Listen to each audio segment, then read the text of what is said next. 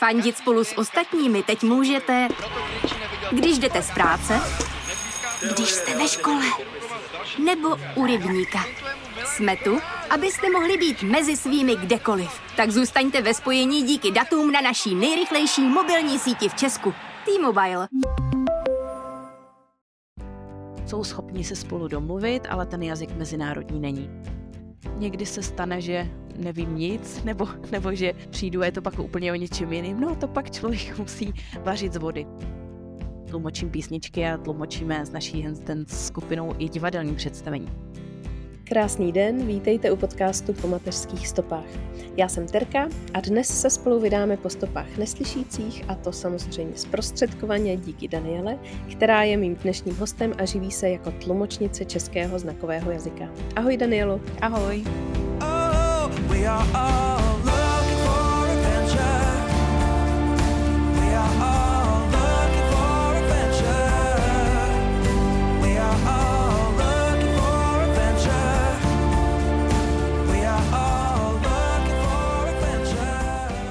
Řekni mi na začátek jako každý host, eh, kolikrát si mámou a jak si to užíváš. Já jsem dvojnásobná maminka a myslím si, že než otázka, jak si to užívám, by měla být, jak přežívám, protože mám pocit, že jsem zatím trošku v přežívacím módu. A, ale je fakt, že teď už si to čím dál tím víc užívám než na začátku, teďka už je to trošku lepší, takže teď už si to trochu i užívám a nejenom přežívám. Tak doufám, že potom to přežívání zmizí úplně a už si to budu jenom užívat. Jak starý máš děti, jak je máš daleko od sebe? Um, mám uh, dva syny, prvnímu Pavlíkovi jsou dva a kousek a mladšímu Toníkovi je šest měsíců. Rozhodli jste se s mužem mít ty děti takhle blízko od sebe, eh, abyste si to rychle odbyli, nebo v tom byl jiný záměr? Uh, my jsme se proto rozhodli právě, abychom si to rychle odbyli. Zastávám teorii stažení náplasti. Přijde mi, že uh, to nejhorší se musí udát rychle, protože já nejsem úplně faninka malých miminek. Já mám radši, když jsou ty děti trošku starší a už se s nimi dá nějak jako aspoň na nějaké úrovni komunikovat a ta miminková fáze uh, se mi úplně moc nelíbila s prvním synem, protože on byl hodně náročný, miminko furt hodně plakal, bylo to s ním prostě hodně těžký. A uh, tak jsme si řekli, že to prostě strhneme a půjdeme do toho hnedka. No a, a vlastně si zpětně teď to hodnotím jako, že to asi byl dobrý nápad. Všichni říkají, že se to jednou zúročí, tady tohle rozhodnutí, když jsou děti uh, hodně blízko u sebe, tak čekám a doufám, že ty benefity že ještě přijdou. Zatím jich zase tolik není, ale uh, věřím, že bude líp. Jsem v tomhle optimistická. Prozrať nám teďka teda, co vlastně děláš, co všechno děláš. No, já kromě teda toho, že jsem teďka maminka, tak uh, jsem taky tlumočnice, českého znakového jazyka pro neslyšící. A těch eh, prací mám trošku víc. Před mateřskou jsem pracovala na, Jan, na Janáčkově akademii muzických umění v ateliéru divadlo a výchova, kde jsem pracovala jako tlumočnice, protože tam studují neslyšící. Tam mám teďka pauzu a Pracuji dále na Tiché lince. Tichá linka je online tlumočnická služba pro neslyšící. Když si neslyšící potřebují někam zavolat, vyřídit si nějaký telefonát, nevím, objednat se třeba k lékaři, vyřídit na úřadě a tak podobně, tak využívají tady tuhletu službu Tichá linka a my jim vyřizujeme tady tyto telefonické hovory. A mojí další prací je eh, v České televizi tlumočení událostí v regionech z jeho moravského kraje, protože bydlím teď v Brně, takže to je moravský kraj. A tak to je moje další práce. No a Další takovou mojí srdeční záležitostí je skupina Hands Dance, což sice není práce, je to spíše koníček, i když uh, před mateřskou zabírala hodně mého času. A my se skupinou Hands Dance uh, jsme takový nadšenci a tlumočíme pro neslyšící hudbu. Jo, tak u toho se musíme zastavit, protože to mě hrozně zajímá, jak probíhá. Dá se to nějak popsat, jak, jak to jako vypadá? No, popsat se to určitě dá. Um, my se snažíme, aby neslyšící divák měl z té hudby vlastně podobný, nechci, nechci říct úplně stejný pocit, protože to nikdy úplně nejde, ale aby měl podobný zážitek, jako má eh, ten slyšící posluchač. To je takový náš cíl. A v naší skupině jsme uh, jak slyšící, tak ale i neslyšící. A spolupracujeme všichni spolu a snažíme se prostě tu písničku přeložit a zpřístupnit neslyšícím tak, aby prostě dostal tu, dostal tu emoci, nejenom ten text, není to jenom o překladu textu do znakového jazyka, ale je to i o předání rytmu a předání celkové té nálady z té písničky, uh, té emoce a tak. Je to, je to um, je to prostě jako předání tak, takového komplexního zážitku. Nejedná se jenom o ty slova, nebo někteří lidi si myslí, že my třeba ukazujeme, jaké hudební nástroje hrají zrovna, což jako kdy třeba se to dá taky využít, ale uh, není to ten primární cíl. Nám jde hlavně o to, aby ti neslyšící si to mohli užít stejně jako slyšící. Kdyby posluchače zajímalo, jak to vypadá to tlumočení hudby, tak uh, bych doporučila podívat se na náš Facebook nebo náš Instagram Hands Dance a tam jsou videa, jsou tam máme samozřejmě i YouTube kanál, takže můžete se podívat na YouTube na, na Facebook a na Instagram, máme tam ukázky, máme tam videa, do, dokonce jsme natáčeli i hudební videoklipy, takže kdyby to někoho zajímalo, jak tady to tlumočení hudby vypadá, tak se může podívat tam. Jak jsi se teda k té své práci vlastně dostala? Já jsem se k tomu dostala úplnou náhodou. Když mi bylo asi 15, tak jsem šla v létě na brigádu. Byla to taková drsná brigáda v továrně od 6 do 2. Odrezovala jsem tam trysky na dílně a pracovala jsem tam s neslyšící paní, která si mě tak jako vzala pod křídlo a ukazovala mi tu práci. Chodili jsme společně na obědy a, a sedávali jsme u stolu s dalšími neslyšícími a paní Ruženka mě naučila, jsem tam nějaký znak, takové ty základy, máma, táta a tak dále. A od té doby jsem se o to začala více zajímat, protože mě znakový jazyk úplně uchvátil, přišlo mi to, to je neuvěřitelný. A našla jsem si potom obor, když jsem hledala, kam se přihlásit na vysokou, tak jsem si našla obor, který se jmenuje Čeština v komunikaci neslyšících. Přihlásila jsem se, dostala jsem se, vystudovala jsem ho a tam jsem se naučila znakový jazyk a zači, začala jsem postupně potom tlumočit.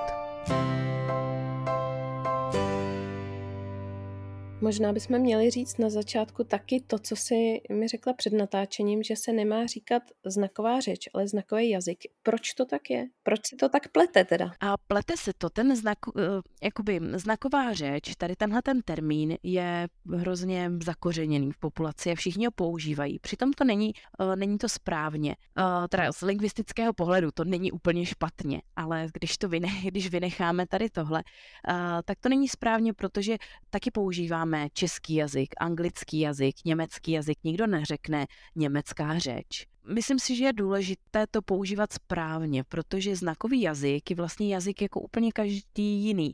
Má svoje vlastní pravidla, svoji vlastní gramatiku, dokonce existují i regionální rozdíly, třeba v Praze a v Brně se ukazuje něco trošičku jinak, takže má vlastně všechny atributy toho přirozeného jazyka jako každý jiný jazyk, proto si myslím, že je určitě důležité, aby se to používalo, používalo správně. Myslím si, že v tom i média udělali hodně, protože ne, není se čemu divit, existoval zákon o znakové řeči. Dřív se to tak jmenovalo. Takže ono to bylo takhle v zákoně, hodně to používají média, ale já si myslím, že už ta situace se začíná zlepšovat.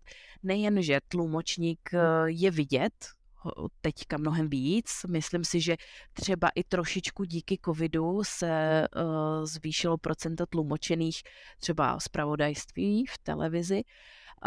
Ale i to povědomí lidí se trošičku zvyšuje a zlepšuje, tak já doufám, že i třeba tady podcast uh, a tohle naše povídání trošku přispěje k tomu, že lidi se o tom dozví něco trochu víc a začnou to třeba používat správně, a budou používat znakový jazyk, ne znaková řeč a budou používat neslyšící a ne hluchoněmý a že to zase rozšíří dál mezi svoje známé a že to bude takhle, takhle putovat dál, tahle informace. Pojď mi teda pomoct ještě vyvrátit ten e, další mýtus a to, že znakový jazyk je ve všech zemích stejný. To si hodně lidí myslí a to taky není pravda, že? Není, není to pravda. Každý stát má svůj vlastní znakový jazyk. A vždycky, když tohle někomu řeknu, tak mi řekne, ježiš, ale to je škoda. A já si říkám, a proč? Nám by se přece taky nelíbilo, kdyby se všude mluvilo anglicky třeba, že jo? Je to, my bychom se pak neměli co učit a byla by to, byla by to vlastně nuda. A takhle to je i se znakovými jazyky. Díky tomu, že ty jazyky jsou vizuálně motorické všechny, tak existují tam určité podobnosti v těch jazycích s nás se domluví neslyšící Američan a neslyšící Čech se s nás domluví, než třeba já jako slyšící, i když umím znakový jazyk, ale není to můj mateřský jazyk, tak já se s tím cizincem neslyšícím tolik nedorozumím. Ale neslyšící jsou schopní se tak jako na sebe, na sebe naladit a jsou schopní se domluvit ale třeba pro případy nějakých mezinárodních velkých akcí, konferencí a tak dále, tak existuje mezinárodní znakový systém, což ale není přirozený jazyk, to je jako uměle vytvořený systém, eh, kteří si neslyšící vytvořili právě pro tyhle ty účely nějakých mezinárodních akcí. Takže ten se používá, buď to mezinárodní znakový systém, anebo hodně i teď mladých neslyšících samozřejmě jede americký znakový jazyk, takže třeba i v americký nebo britský znakový jazyk se používá ten na těch mezinárodních akcích. Takže jsou schopni se spolu domluvit, ale ten jazyk mezinárodní není. Jak jsem říkala, i rozdíly Čechy a Morava, takže je jasný, že stát od státu to bude jinačí.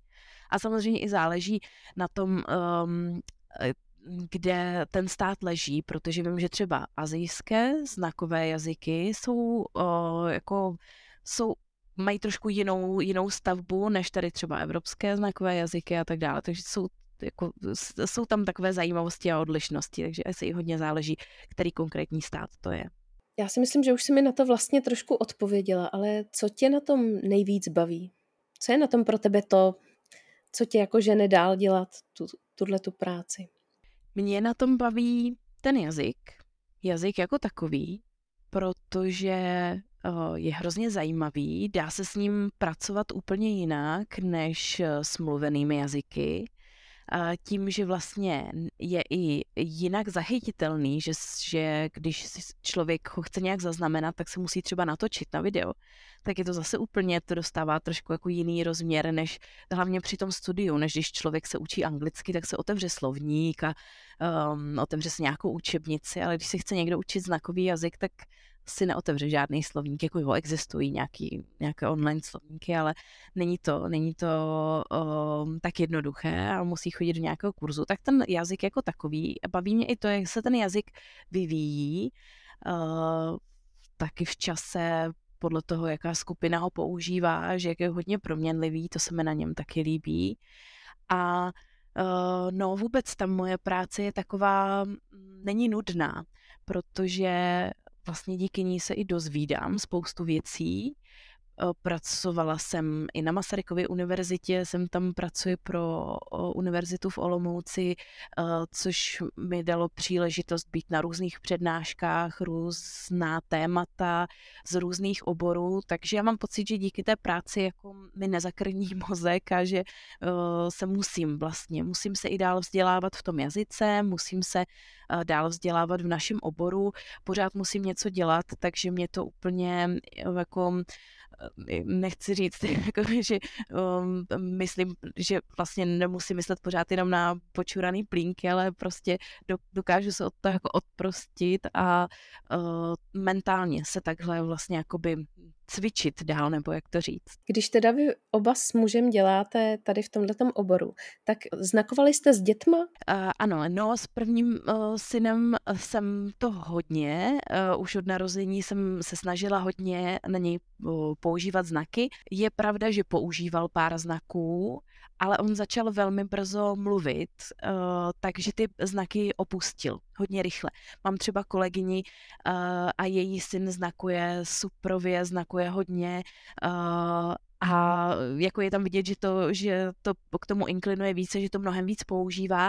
Uh, u nás se to zase tolik nechytlo, ač mě to vlastně trošku mrzelo, že, to tak, že se to tak nechytilo. Uh, ale ano, pokud ještě neuměl mluvit, tak některé znaky, některé znaky používal uh, a vlastně čím víc se učil mluvit, tak tím to potom opouštěl. Takže tím bych chtěla říct, kdo třeba by to chtěl zkusit s dětma, je to určitě super, protože děti jsou schopni ten znak vyjádřit ještě dřív, než vůbec dokáží mluvit a že je určitě zbytečná obava některých rodičů, že když budou používat ty znaky, že to dítě začne mluvit později nebo že nezačne mluvit vůbec. To, to vůbec, eh, to je úplně neopodstatněná obava, to vůbec se toho nemusí bát a můžou to zkusit taky.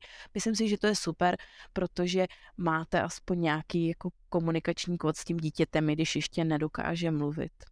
A teďka na Toníka, no uvidíme, je, je chudák bytý na tom, že je druhý, takže není na něj za tolik času, jako bylo na, na prvního, ale tak uvidíme. Eh, budu se snažit znakovat a třeba se to ujme u něj víc. No ale ta dětská znakovka je jiná, ne? Takhle, asi já přesně neznám tu dětskou znakovku. Já jsem vycházela z těch znaků, Eh, které znám já a jenom jsem se to snažila přizpůsobit tak, aby to bylo s nás proveditelný pro to dítě, jo, proto nevím, třeba a on i sám uh, si ty znaky upravil. Já jsem třeba mu ukazovala zajíčka, což jsou jakoby dva prsty u hlavy a on stejně tam nedal dva prstíky, ale dal tam jenom jeden prstík. Jo, takže i to, a vycházel jsem potom z toho, uh, jak on si ten znak upravil, tak potom já jsem ho podle něj začala používat. Takže není to, není to znakový jazyk jako takový, jsou to jenom znaky a jsou různě jako modifikované pro tu, pro tu potřebu komunikaci, komunikace s tím dítětem. Ty jsi mi psala před naším rozhovorem, že většina tvých kolegyň pracuje i při mateřský, protože je vás málo, ale zároveň taky proto, že tu práci milujete všichni. No, teda nemůžu mluvit za všechny a nevím, jestli většina není na dnes ne, ale uh, hodně, hodně mých kolegyň pracuje i při mateřské.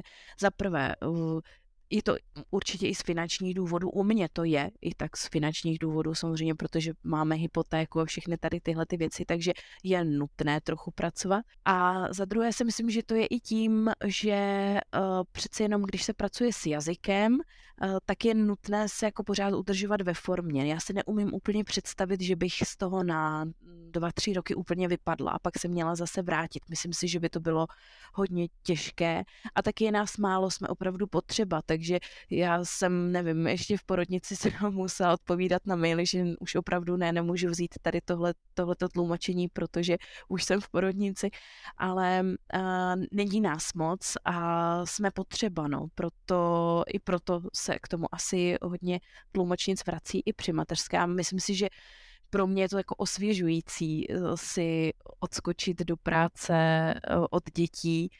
Um, takže myslím si, že takhle to má třeba i většina, většina těch mých, eh, těch mých kolegyň, no, že se chtějí udržet v nějaké formě a, a i protože tu práci milujem, já si myslím, že um, tím, jak je jako různorodá a dají se tam při té práci se dá potkat hodně zajímavých uh, lidí, uh, dostat se do hodně zajímavých situací, tak si myslím, že i to je na tom určitě lákavé. No když to zmiňuješ, tak uh, teď se mi vlastně vybavilo, že kromě toho, že si říkala, že, že děláš ve spravodajství, tak jsem taky našla díl pořadu Incognito, kde si byla za toho hosta, který ho měli hádat eh, jeho profesi. Řekni mi, jak jsi se tam dostala a jaký zážitek jsi z toho odnesla? No, byl to velký zážitek, tady tohle natáčení.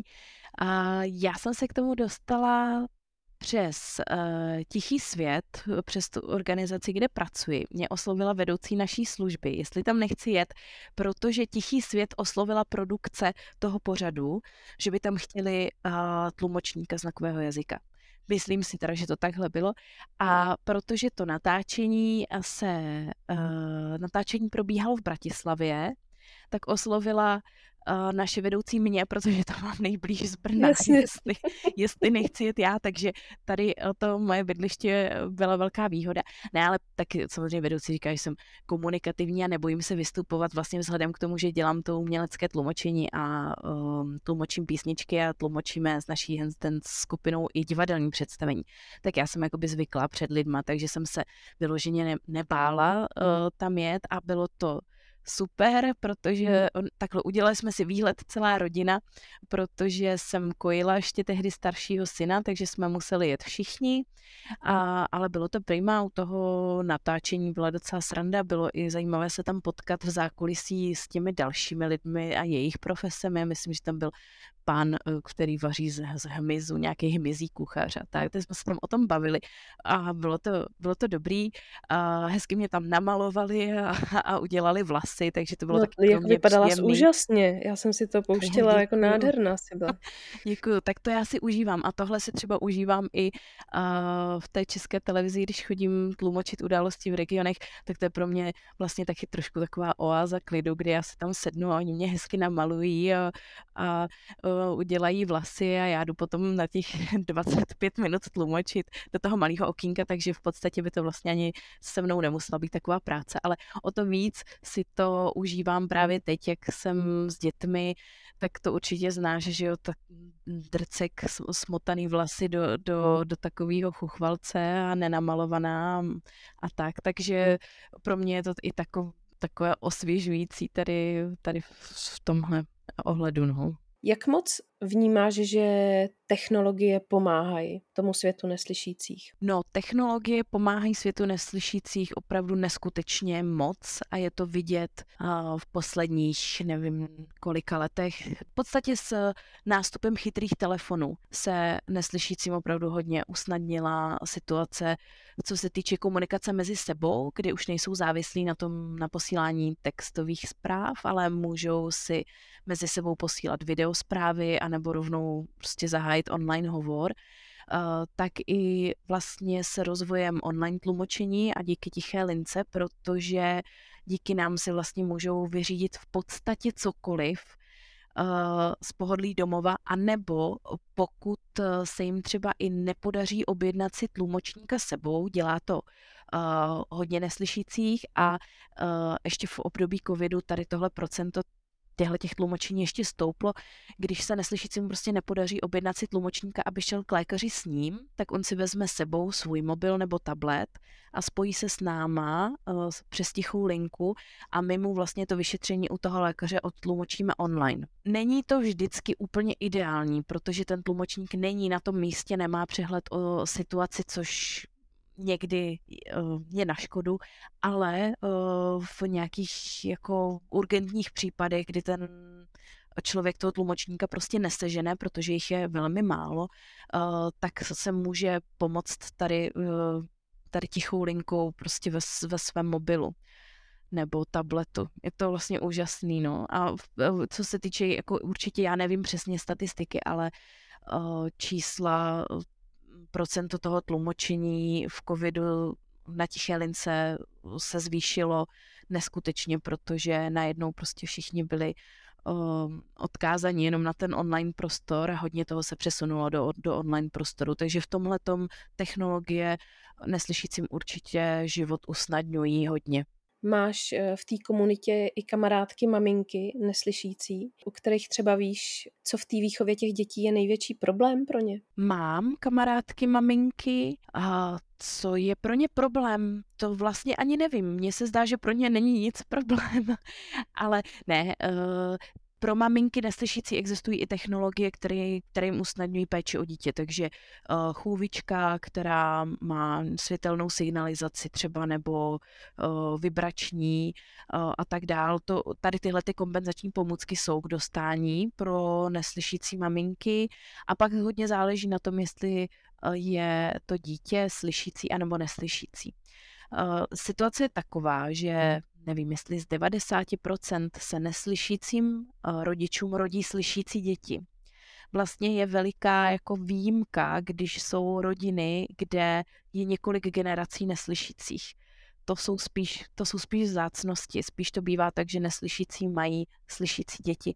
A potom uh, záleží, každý ten neslyšící má trošku jiný pohled na výchovu, někdo na děti primárně jenom znakuje, používá znakový jazyk, um, někdo na ně i mluví, někdo jenom mluví, je to, je to hrozně individuální, znám vlastně i několik smíšených manželství nebo partnerství, kdy je jeden z rodičů slyšící a, a druhý neslyšící, ale většinou slyšící jsou většinou tlumočnice, takže mám nějaké kolegyně tlumočnice, které mají neslyšící partnery.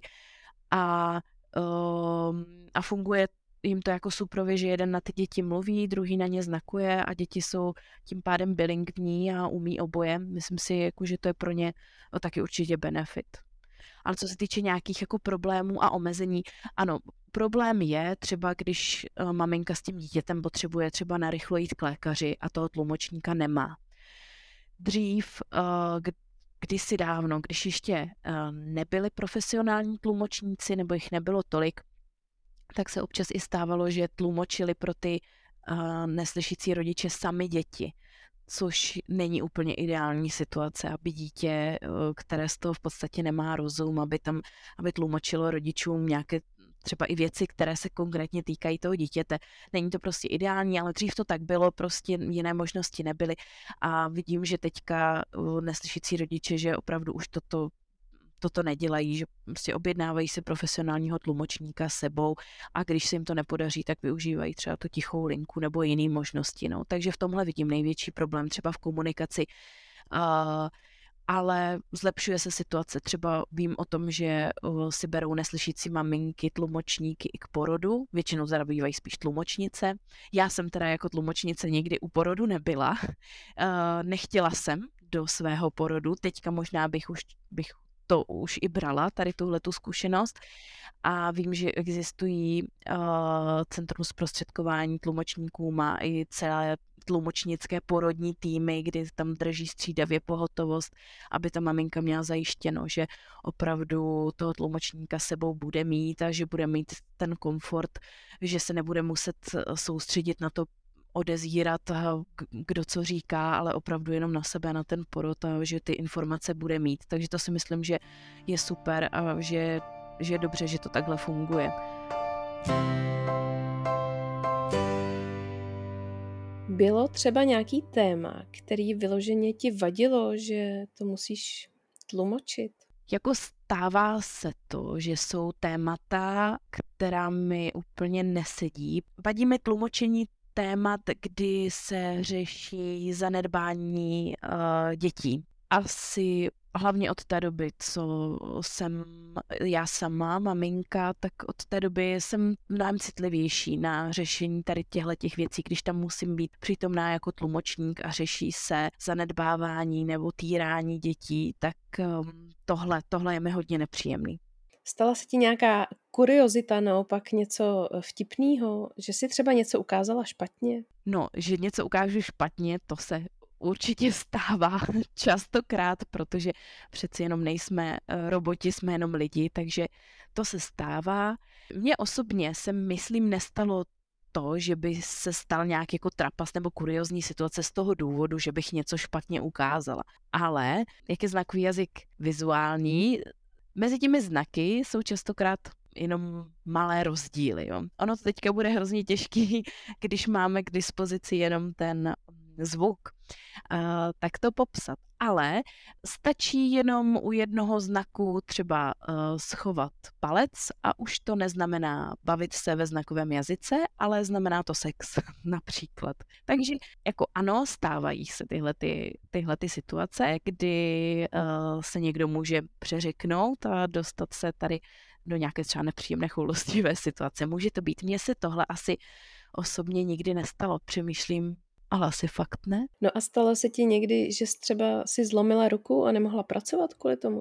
Ne, to se mi nestalo naštěstí, ale stalo se mi to, že jsem pracovala tolik, že jsem si namohla šlachy na ruce a musela jsem si dát trošku pauzu a chodila jsem s ortézou, to nebylo úplně, úplně ideální. A stává se to, stává se to kolegyním, že s tím mají problémy, protože přece jenom ty ruce jsou namáhané.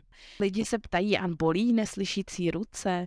On mě nebolí, že jo, jako nás nebolí pusa, když, když mluvíme, ale přece jenom uh, jako tlumočník nejede jenom těma rukama. Ta práce tlumočníka je hlavně hlavou, takže to, co bývá nejvíc namáhané u toho tlumočení, je hlavně hlava, protože v, tom, v té hlavě se uděje tolik myšlenkových procesů, uh, že se kolikrát divím, že se mi z té hlavy nezačne kouřit.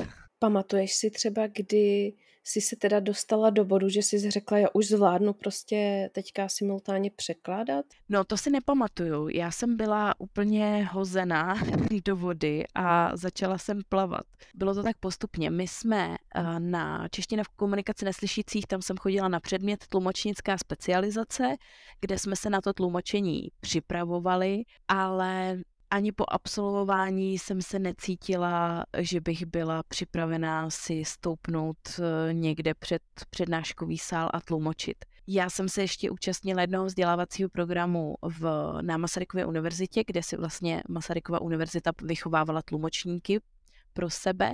Ten jsem absolvovala a potom jsem nastoupila jako tlumočnice na Masarykově univerzitě a musím říct, že to byly hodně těžké začátky, protože já jsem opravdu byla začátečník, zpětně to vnímám tak, že to byla chyba začít rovnou na univerzitě a běžně se to takhle neděje.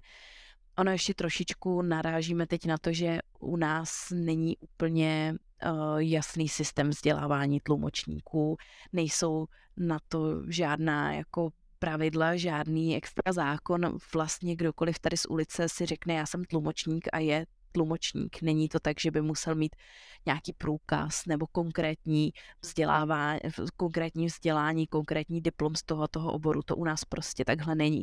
Takže zpětně, když se na to podívám, tak začít na univerzitě, tak bylo to teda hodně drsný, ale tak nějak postupně jsem získávala víc eh, a víc zkušeností, eh, začala jsem si v tom být jistější ale uh, i když teďka mám mít tlumočit nějakou velkou veřejnou akci nebo uh, tlumočení v médiích, uh, nebo právě v té české televizi, vždycky jsem, ještě teď jsem nervózní, nikdy to není tak, že bych do toho tlumočení šla úplně s klidem, jakože jo, všechno to zvládnu, vždycky se tam může objevit něco neočekávaného, co člověk musí vyřešit až na místě. A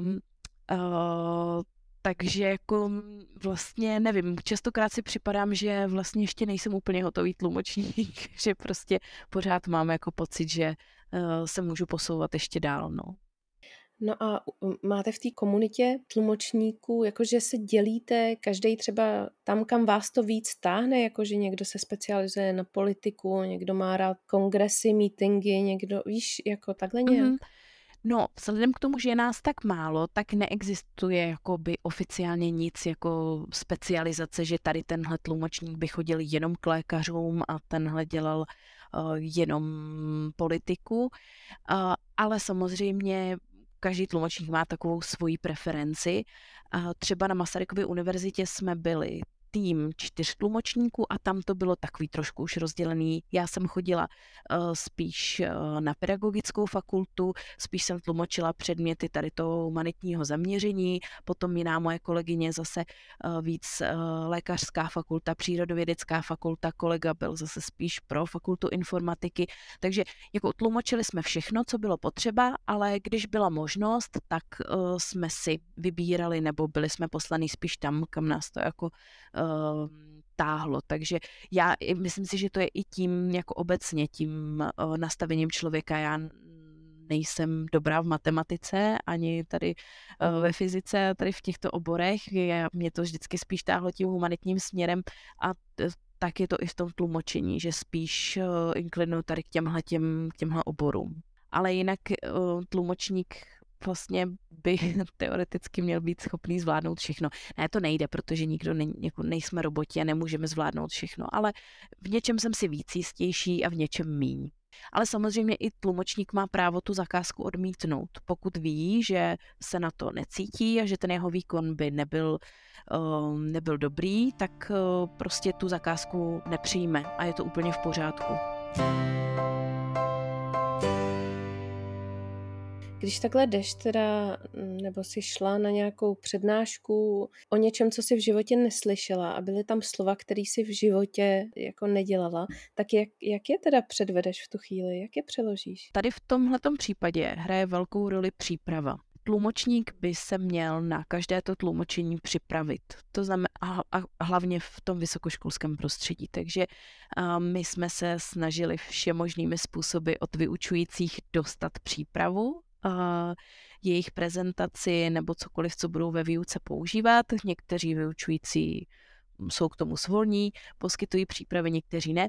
A když ne, tak nastává uh, velké googlení a hledání si uh, informací po vlastní ose. Uh, vždycky minimálně vím alespoň téma té přednášky, kdo to bude přednášet, takže začínám si googlit, o čem, o čem by asi mohl mluvit, hledám si k tomu nějaká videa, hledám si informace o tom přednášejícím a tak dále. Hledám si dostupné znaky, jestli na to jsou znaky nebo na to nejsou znaky, ptám se kolegů. Uh, ono na spoustu hlavně odborných věcí prostě ten znak neexistuje.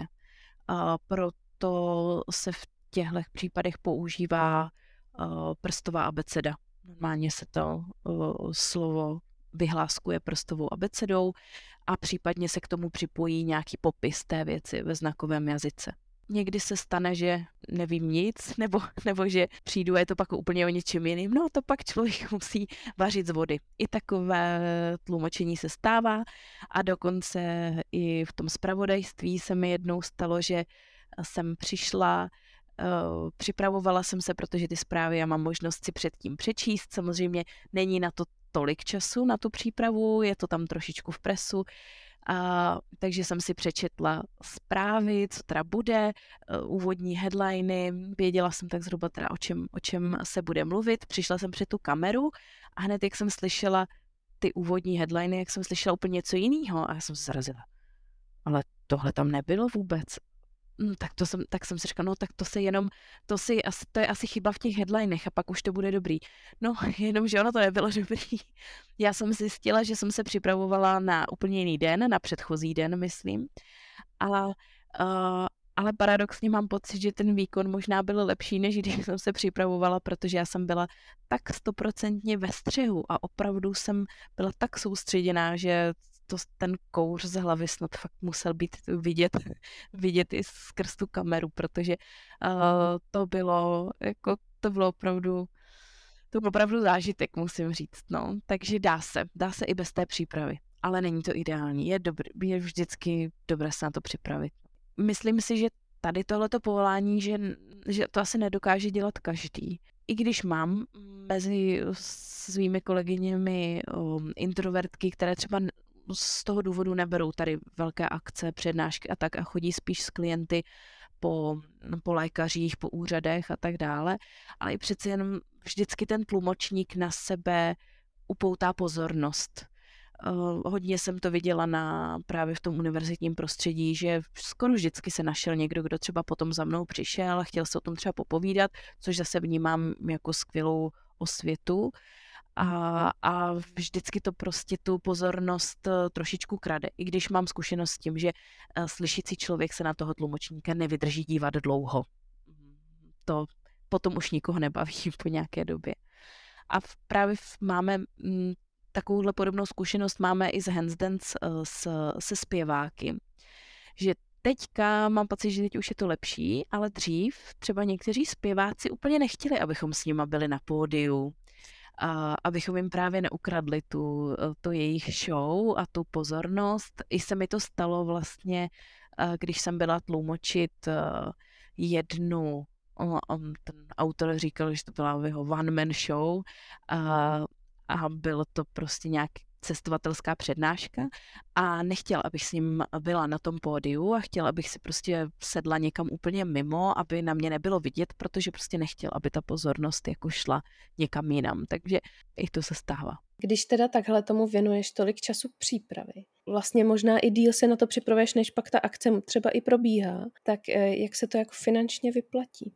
No, to záleží na tom, co je to za akci a, a kdo ji platí, jak se to platí, ale uh, většinou je standard tlumočníkům platit i přípravu. Veškeré, že všechny, všechny vysoké školy to dělají, že platí tlumočníkům přípravu, přípravu na to tlumočení a i co se týče konferencí, tak prostě vždycky se tam tlumočník vykazuje svůj nepřímou tlumočnickou činnost, kdy se na to připravoval a přímou tlumočnickou činnost toho aktivního tlumočení. Takže i ta příprava tam jako je zohledněna. Něco jiného je třeba tlumočení písniček, eh, kdy eh, tam to je opravdu, to jsou kolikrát i něk, celé dny příprav na, na jednu písničku a tam to samozřejmě to zohleděno finančně není. No, tolik jako, jako uh, v těch jiných případech. Jasně, ale tam to člověk dělá z té lásky. Ano, to je, to je, to je srdcovka. Jak vnímáš mateřství? Co ti dalo, co ti vzalo? Asi bych jenom chtěla říct, že já jsem nikdy nechtěla děti, jo. A kdo mě zná, tak ví, že já jako, nebo takhle, já ani moc děti nemám ráda. Je to blbý říct, ale um, no vlastně nikdy jsem děti nechtěla uh, nevyhledávám je jako aktivně, i když teďka samozřejmě eh, s těma dětma je to těžký, jako přirozeně si teďka hledám kamarádky, které mají děti, nebo se víc bavím teďka s kamarádkama, které ty děti mají a scházíme se společně, aby i ty děti měly kontakt a my máme nějaké, nějaké jako společné téma a tak, ale jsem nikdy děti nechtěla a teď mám dvě a možná to ještě není úplně konečná, takže to je jenom takový jako paradox, nebo jak to, mm, jak to nazvat. No. Máš nějaký uh, zážitek, který ti vyloženě přirost k srdci?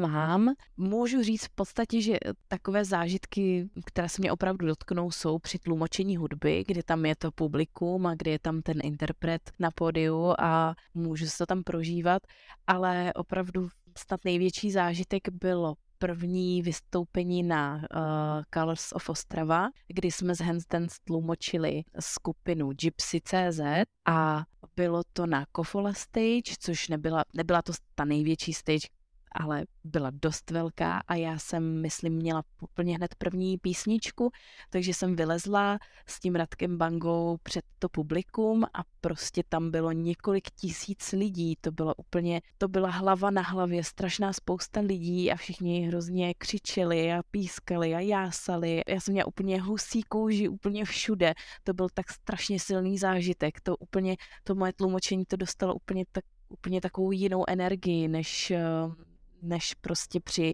tlumočení. Běžně samozřejmě to je taky hezký, když tlumočíme, nevím, někde v divadle nebo nějaký koncert, něco menšího. Ale tady, jak to bylo venku a jak tam bylo strašná spousta lidí, to úplně to mělo obrovskou sílu a pak se mi poštěstilo na Claros of Ostrava tlumočit ještě několik koncertů a vždycky to bylo takhle skvělý, ale to úplně poprvé, to se pamatuju na to, myslím, že nikdy nezapomenu. Máš nějaký plány do budoucna, něco, co si chceš třeba ještě splnit? Moje plány do budoucna, já bych se ráda zase víc vrátila k tomu uměleckému tlumočení, k hudbě, k divadlu, protože teďka přece jenom s těmi dětmi se to tolik nedá, když, když jsou malé, protože hlavně se věnuju práci, která mě, jakoby, která mě uživí. Když potřebuji vyšetřit nějaký čas, tak musím se věnovat té práci, která, která nám přispěje na, na naše živobytí ale hrozně ráda bych se víc vrátila k hudbě a k divadlu, protože to možná o mě neví úplně všichni, ale já jsem chtěla být původně herečka. Já jsem se, uh, já jsem studovala osmileté gymnázium a někdy v kvartě jsem se rozhodla, že už dál pokračovat nechci a že bych se chtěla přihlásit na konzervatoř, protože jsem hrála divadlo už od malička a Přihlásila jsem se na konzervatoř a dokonce v Brně jsem postoupila už do druhého kola, tak jsem si už tak říkala, že by to mohlo klapnout a nakonec to neklaplo.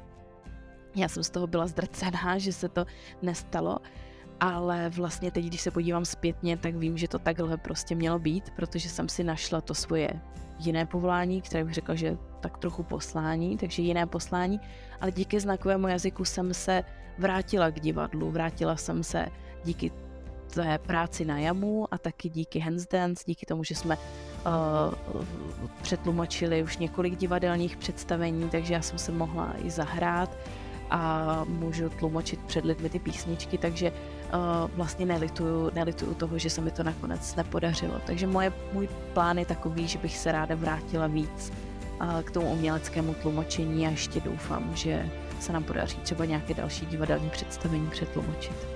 Tak jo, Dančo, tak já ti moc děkuji za krásný rozhovor, který mi zase otevřel oči. A já moc děkuji za pozvání. A s váma se posluchači uslyším zase za týden, tak se mějte moc hezky.